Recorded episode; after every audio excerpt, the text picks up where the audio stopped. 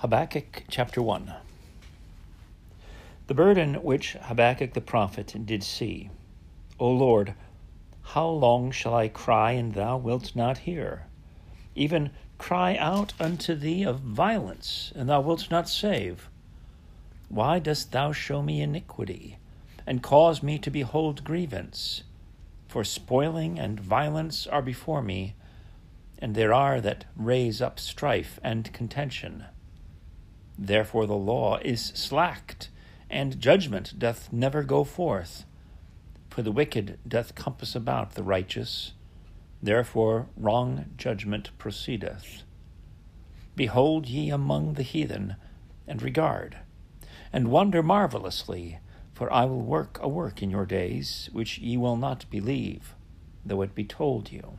For lo, I raise up the Chaldeans that bitter and hasty nation which shall march through the breadth of the land to possess the dwelling places that are not theirs. They are terrible and dreadful. Their judgment and their dignity shall proceed of themselves. Their horses also are swifter than the leopards, and are more fierce than the evening wolves and their horsemen shall spread themselves, and their horsemen shall come from far. They shall fly as the eagle that hasteth to eat. They shall come all for violence.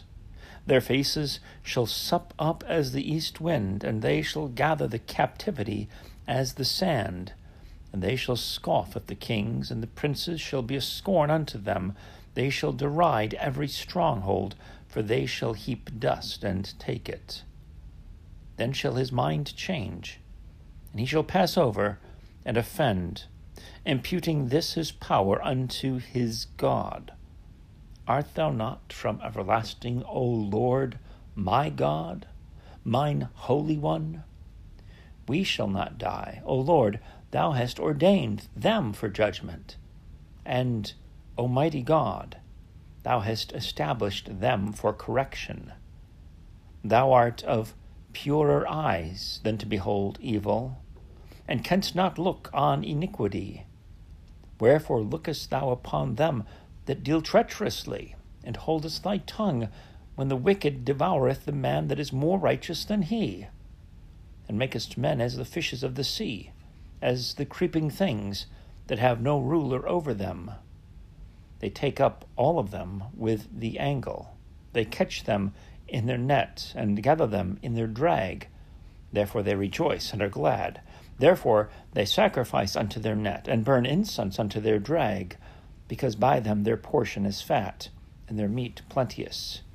Shall they therefore empty their net, and not spare continually to slay the nations?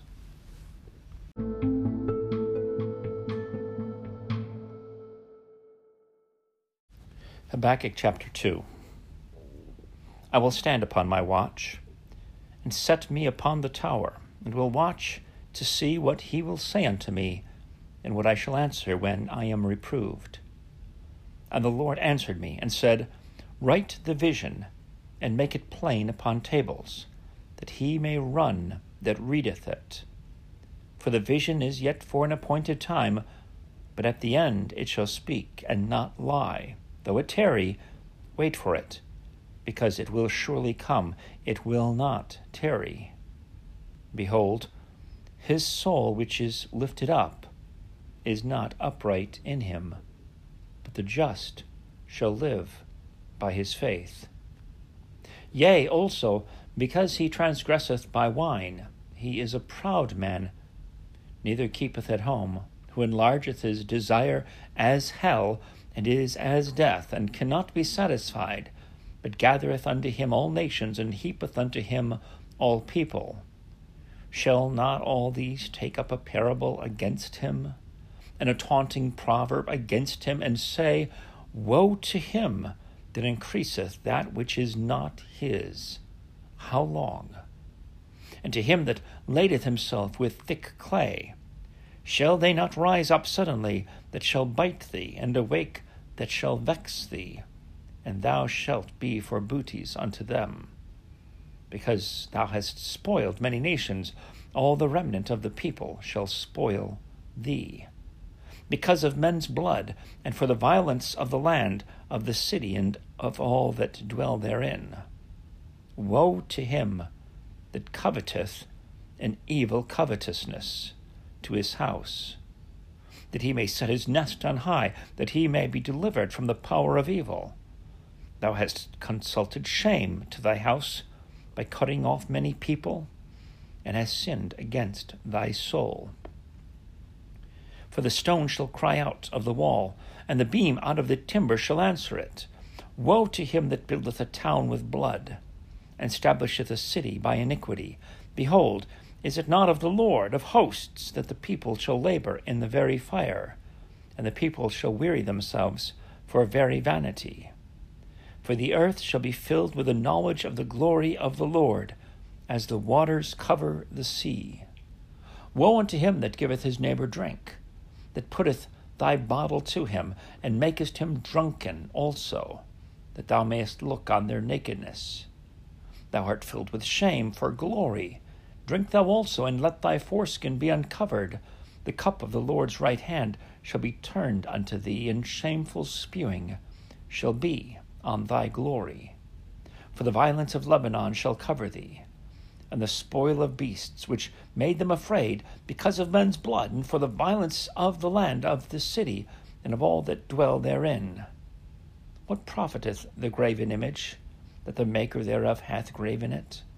the molten image, and a teacher of lies, that the maker of his work trusteth therein to make dumb idols? Woe unto him that saith to the wood, Awake, to the dumb stone, Arise, it shall teach. Behold, it is laid over with gold and silver, and there is no breath at all in the midst of it. But the Lord is in his holy temple. Let all the earth keep silence before him.